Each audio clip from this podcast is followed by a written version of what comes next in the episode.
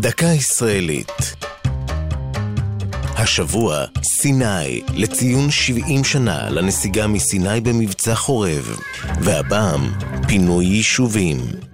ב-19 בנובמבר 1977 לבשה ישראל חג. אלפי שוטרים יפתחו את מבצע בואו לארץ של נשיא מצרים אנואר סאדאת. הביקור היה הצעד הראשון בדרך להסכם השלום שנחתם עם קהיר שנה וחצי מאוחר יותר. במסגרת ההסכם התחייבה ישראל לסגת מחצי האי סיני, שכבשה במלחמת ששת הימים, ובכלל זה מן היישובים היהודיים בו, ובראשם ימית לחוף הים התיכון, ואופירה ונביעות לחוף ים סוף. דובר בפינוי אלפי יהודים, מהם כ-2,500 בעיר ימית, ששכנה דרומית לרצועת עזה. פינוי היישובים היה לאחת הפרשות הכאובות ומעוררות המחלוקת בתולדות ישראל.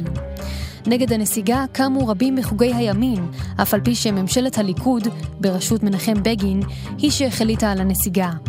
המאבק על פינוי ימית היה הקשה ביותר. אלפי חיילים וחיילות פינו את המתיישבים בעזרת כלובים, זרנוקי מים וקצף. היו במתנגדים מי שאיימו לפוצץ עצמם עם בלוני גז. באפריל 82 הסתיים הפינוי, ולא נותר מתיישב יהודי אחד באדמת חצי האי סיני.